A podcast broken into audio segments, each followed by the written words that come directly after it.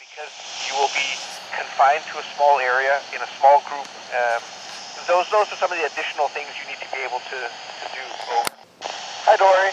Um, the first thing that happens is two years typically of basic training where you learn all of the basic skills and knowledge that you need to be an astronaut. And once you have finished basic training, you're ready to be assigned to a flight. And once you get assigned to a flight, you have an additional two years where you learn all the specific skills you need for your mission. And that includes learning spacewalk, learning all the robotic arm,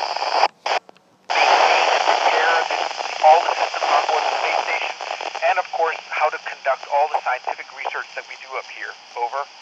Uh, good at uh, living and working together in small teams because in the future, not only will we have long duration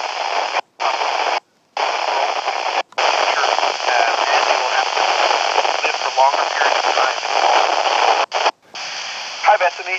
Yeah, we have a great community up here. We are typically seven astronauts at a time on board the International Space Station, representing many different nations. Currently, uh, we have five different nationalities up here, um, and it's just a, a fantastic team of people, highly trained, highly skilled.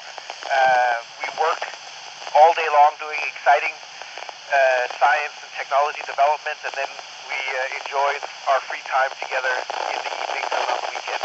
Over.